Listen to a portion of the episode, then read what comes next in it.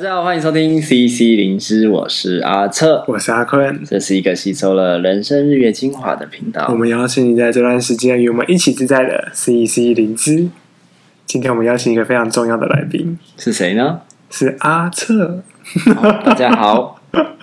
今天之所以邀请他呢，是因为五月十五号的时候呢，是临床心理师节。为什么是五月十五号啊？其实是个好问题诶，我也不晓得为什么是五月十刚刚有 Google 一下，就是呃，临床心理师的全联会是这样说的，就是这是在台湾第一次有官方政府的文件，在一个会议记录上，是考试院的会议记录上提到临床心理师这个名称。哦，在一九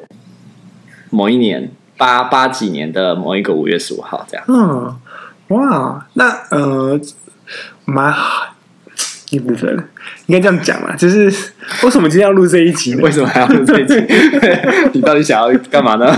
对，就是我觉得今天是一个很重要的一个主题，就是也是搭上了今年的一个临床心理师节的一个活动。嗯，就是我们要来访问阿策，对于做临床心理师而言，你觉得最有意义的事情是什么？最有意义的事情哦，因为因为其实坦白说啊，我先介绍一下临床心理师到底是什么好，是不是要介绍一下？对啊，不介绍怎么谈呢？对不对？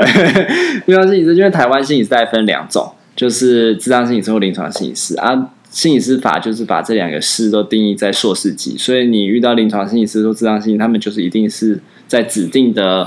嗯可能硕士班读完，然后实习完，考到了证照以后，才会成为临床心理师或咨商心理师。那有这样的区别，其实，在就我所知啊，其实最一开始就是其实是场域上是最大的区别。临床心理师大部分会在医院，然后咨商心理师可能在学校、社区居多。那不过现在随着呃心理咨商或者是心理治疗这件事情越来越普及，越来越被大众所接受，其实都慢慢进到社区啊。所以不管是咨商心理师、临床心理，在社区都可以看见。但是临床心理跟咨商心理受训上还是比较不同，就是我们在受训的过程中就会读比较多。可能 DSM 相关的东西，了解说不同的诊断类别。DSM 是美国精神医学针对呃不同的精神疾患有做相关的描述定义，然后对它相关病因跟病程发展的探究。这样啊，我们就是会花比较多时间读这部分，然后也会去呃了解说，哎，可能人的大脑结构啊，或者是什么怎么影响我们的精神状况。然后所以我们会学蛮多诊断的工具。就是怎么去评估一个人的精神状况，以及呃，他是否符合某一个特定的诊断。比如说，我们现在最常做的评估，可能像是 ADHD，在儿童是越来越被提及。那到底是不是 ADHD，还是只是一个不服管教的孩子，或者是不服老师期待这样期待孩子？那就会由临床心理师做用用相关的测验工具跟访谈结构，甚至还有一些量表搭配去做一个比较专业上的判断。哦，所以、呃、简单作为一个小结，就是说，呃，临床心理师，嗯、呃，蛮大的一个特色就是他最最初主要做的场域是在医院，然后他需要，呃，我不知道是不是因为在医院，所以那个刚刚提到 DSM 就是一个呃一个疾病诊断的一个呃一个熟悉度要很高，另外部分就是要对于生理上面的结构也是需要比较多的了解。然后这几个面向下来，就是会训练一批我们叫做临床心理师的人，在这样的一个场域里面工作。然后像刚才阿瑟所说的，就像是可能去评估一个孩子他的呃是不是有注意力不足过动症，用了一个呃很严谨的方式，不论是测验还是其他可能观察的方式，去让我们知道这孩子上是不是真的有这个东西在。是。那呃，当然就是因为我是咨商心理师嘛，我们其实刚好就走一个不一样的范围。不过今天的主角是在临床心理师身上。那呃，对于阿瑟来说啊，其实也很有趣，因为你后来走走的路是不一样的，就是没有像可能刚才所说，就是大部分人都会往医院的方向前进。你选择不一样的方向走，那是怎样的一个过程呢？怎么样一个过程哦？其实。坦白说，没有想太多，因为因为一来是我我们读的学校嘛，东华，其实在训练临床心理师的过程，就跟大部分临床心理师的训练有一些些不同。我们比较强调关于人的经验的探究，所以会做比较多直性相关的研究。那在那个过程中，其实就开始对于创伤这件事情有比较多的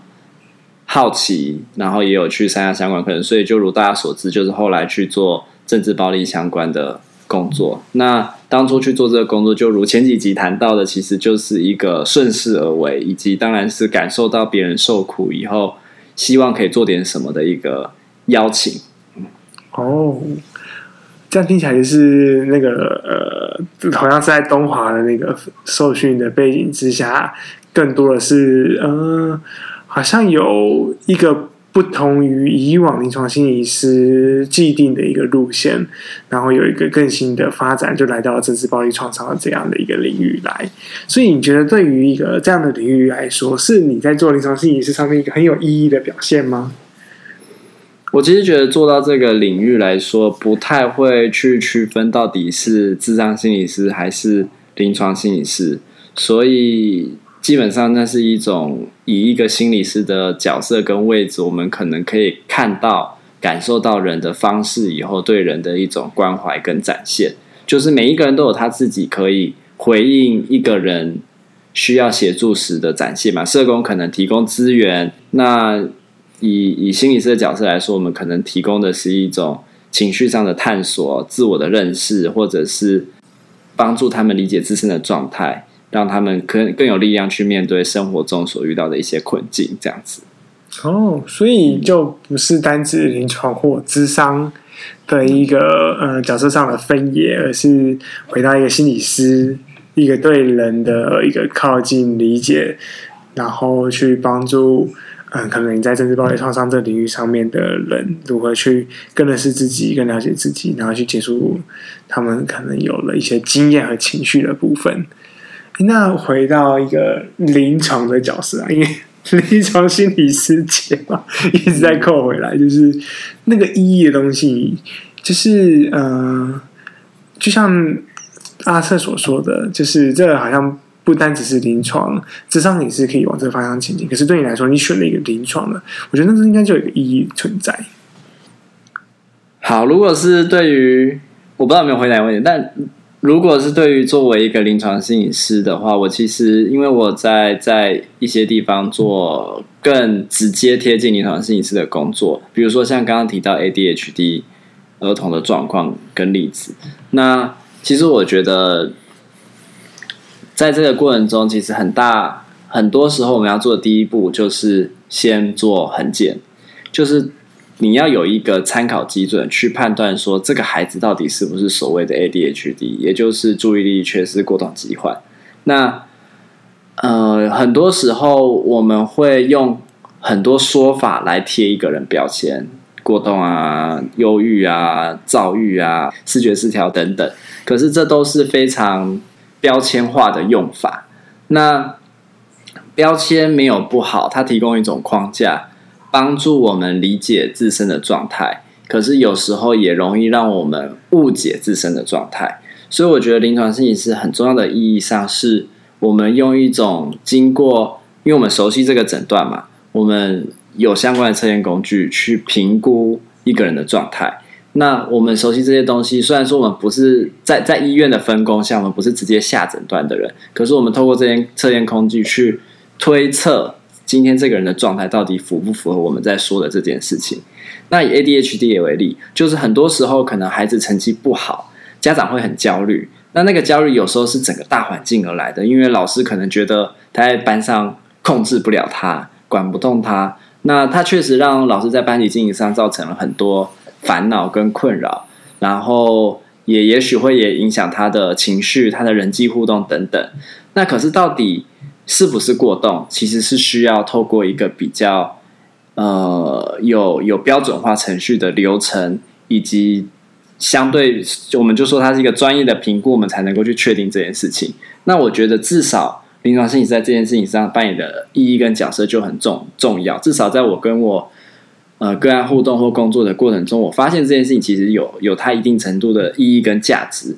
一来是我们知道是不是这个时候，不管是或不是，我们才能去想下一步要怎么做嘛。如果你搞不清楚问题到底出在哪里，你就硬要朝下一步走，我们很容易就走错方向，或者是给孩子一个错误的标签。那今天就算真的是 ADHD 注意缺失过动疾患好了，那他未必是要一个负面的标签，它可以被好好的谈论说，那今天他如果被视为一一组特质，因为它确实是一组特质构成，使得他有这个标签嘛。那有这样子的特质的状况下，我们怎么去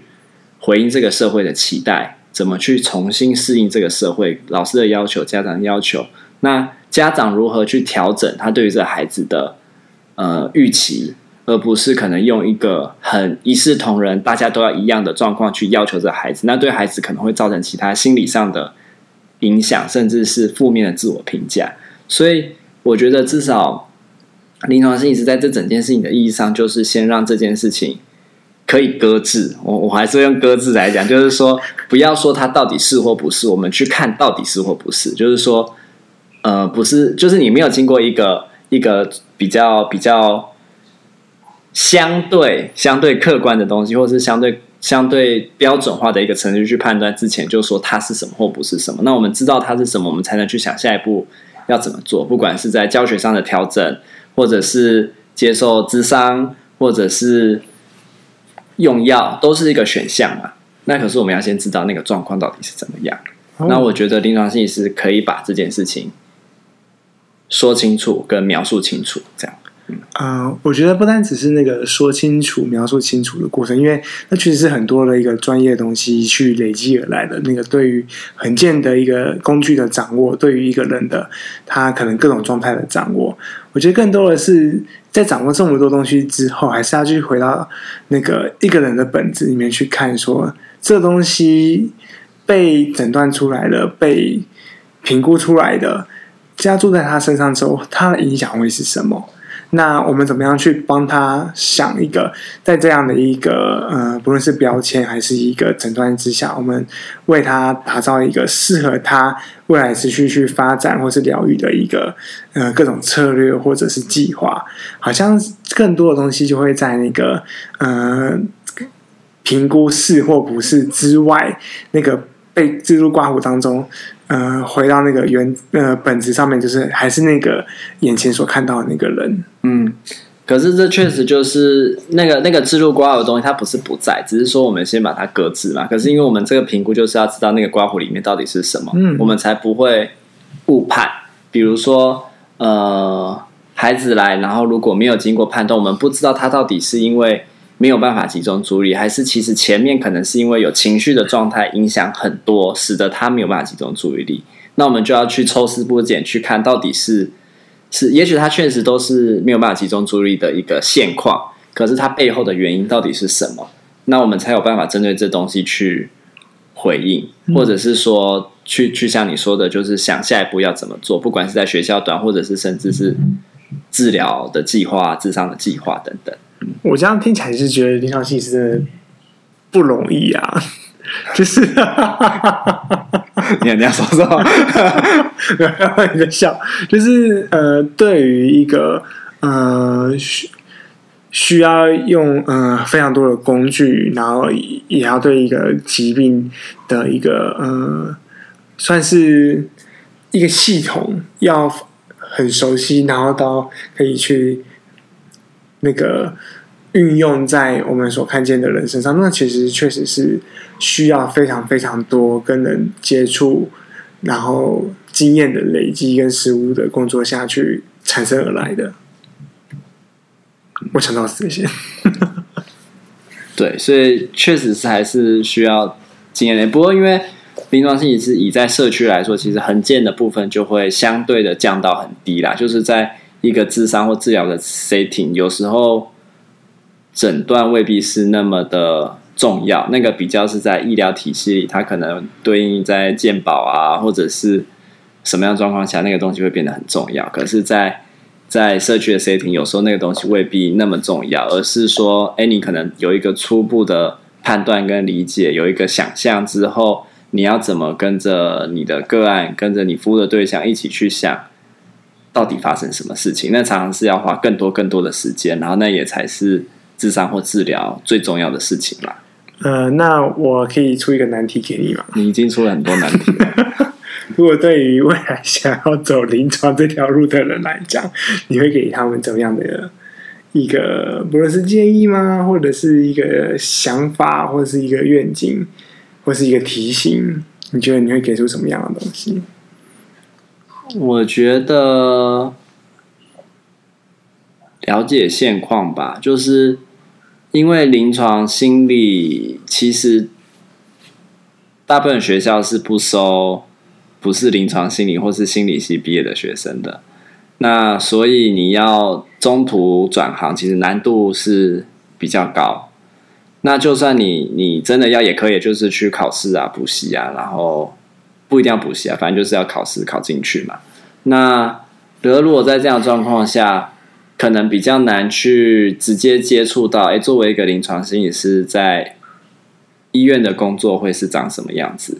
那可是如果是对于大学生来说，就是也许可以先找到见习的机会嘛，就实际去看看医院里的临床心理师你到底在做什么。一定程度的参与这个过程，再回过头来判断自己喜不喜欢这样的工作，适不适合这样的工作。那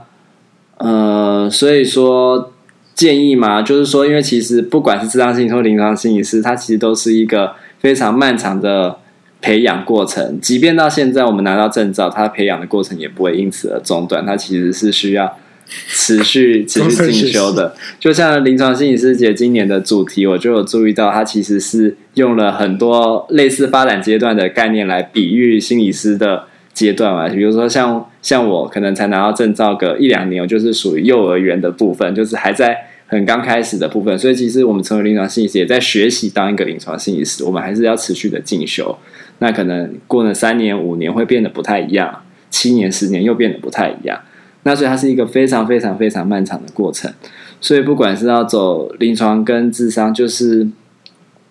也许可以想清楚的是，自己是对自己的心理状态有兴趣，对于心理学有兴趣，还是想要把心理学作为一个工作运用来帮助人有兴趣？因为我觉得这是很不一样的事情啊。有时候你其实只是去智商的成本，比你去读心理所，然后当心理师的成本。相对低很多，而且轻轻不一定说轻松，但是至少是是更能够直接回应到我们要的东西。我觉得不单只是临床，咨商应该也会有一样的想法。但我觉得也确实就是很很重要的意见，呃，很重要的建议啊，不是很重要的意见，就是在于说，呃，你想要对于现况的了解会是到一个怎样的程度，以及对你自己的了解。然后再来看，就是你要用怎么样的方式助人。然后临床心理师他们用的方式，阿瑟讲的非常清楚，就是透过很多的工具，透过诊断，然后透过你自己的训练，不同学校有不一样的训练的方式，嗯，来帮助你找到一个属于你自己助人的定位。对，而且即便成为临床心理师，每一个人都还是会持续需要去发展自己的风格、自己的嗯取向、自己的价值观、学派等等，然后就会长成不一样的临床心理师。对啊，就更多的东西都是在拿到临床心理师证照之后才开始，然后也很多事情是在之前啊，所以就是之前之后都很长，这是一个非常漫长的过程。嗯，所以我觉得很难说走到现在就会觉得真的要给什么建议，就是不要只是抱持着试试的心态就跳进来这样子。嗯，好。好，那我们最后就到这边做一个结尾，不要随便抱着试试的心态就跳进来。对，好，那先祝大家呃临床心理师节快乐，不要抱着随便的心态就跳进来。对，然后那个必胜哥跟肯德基，他们每年都有临床心理师节的那个优惠，所以如果想要吃必胜或肯德基，也可以参考一下优惠嘛，在临床心理师节的这一段期间前后，用那个优惠券都会有优惠折扣哦。是哟。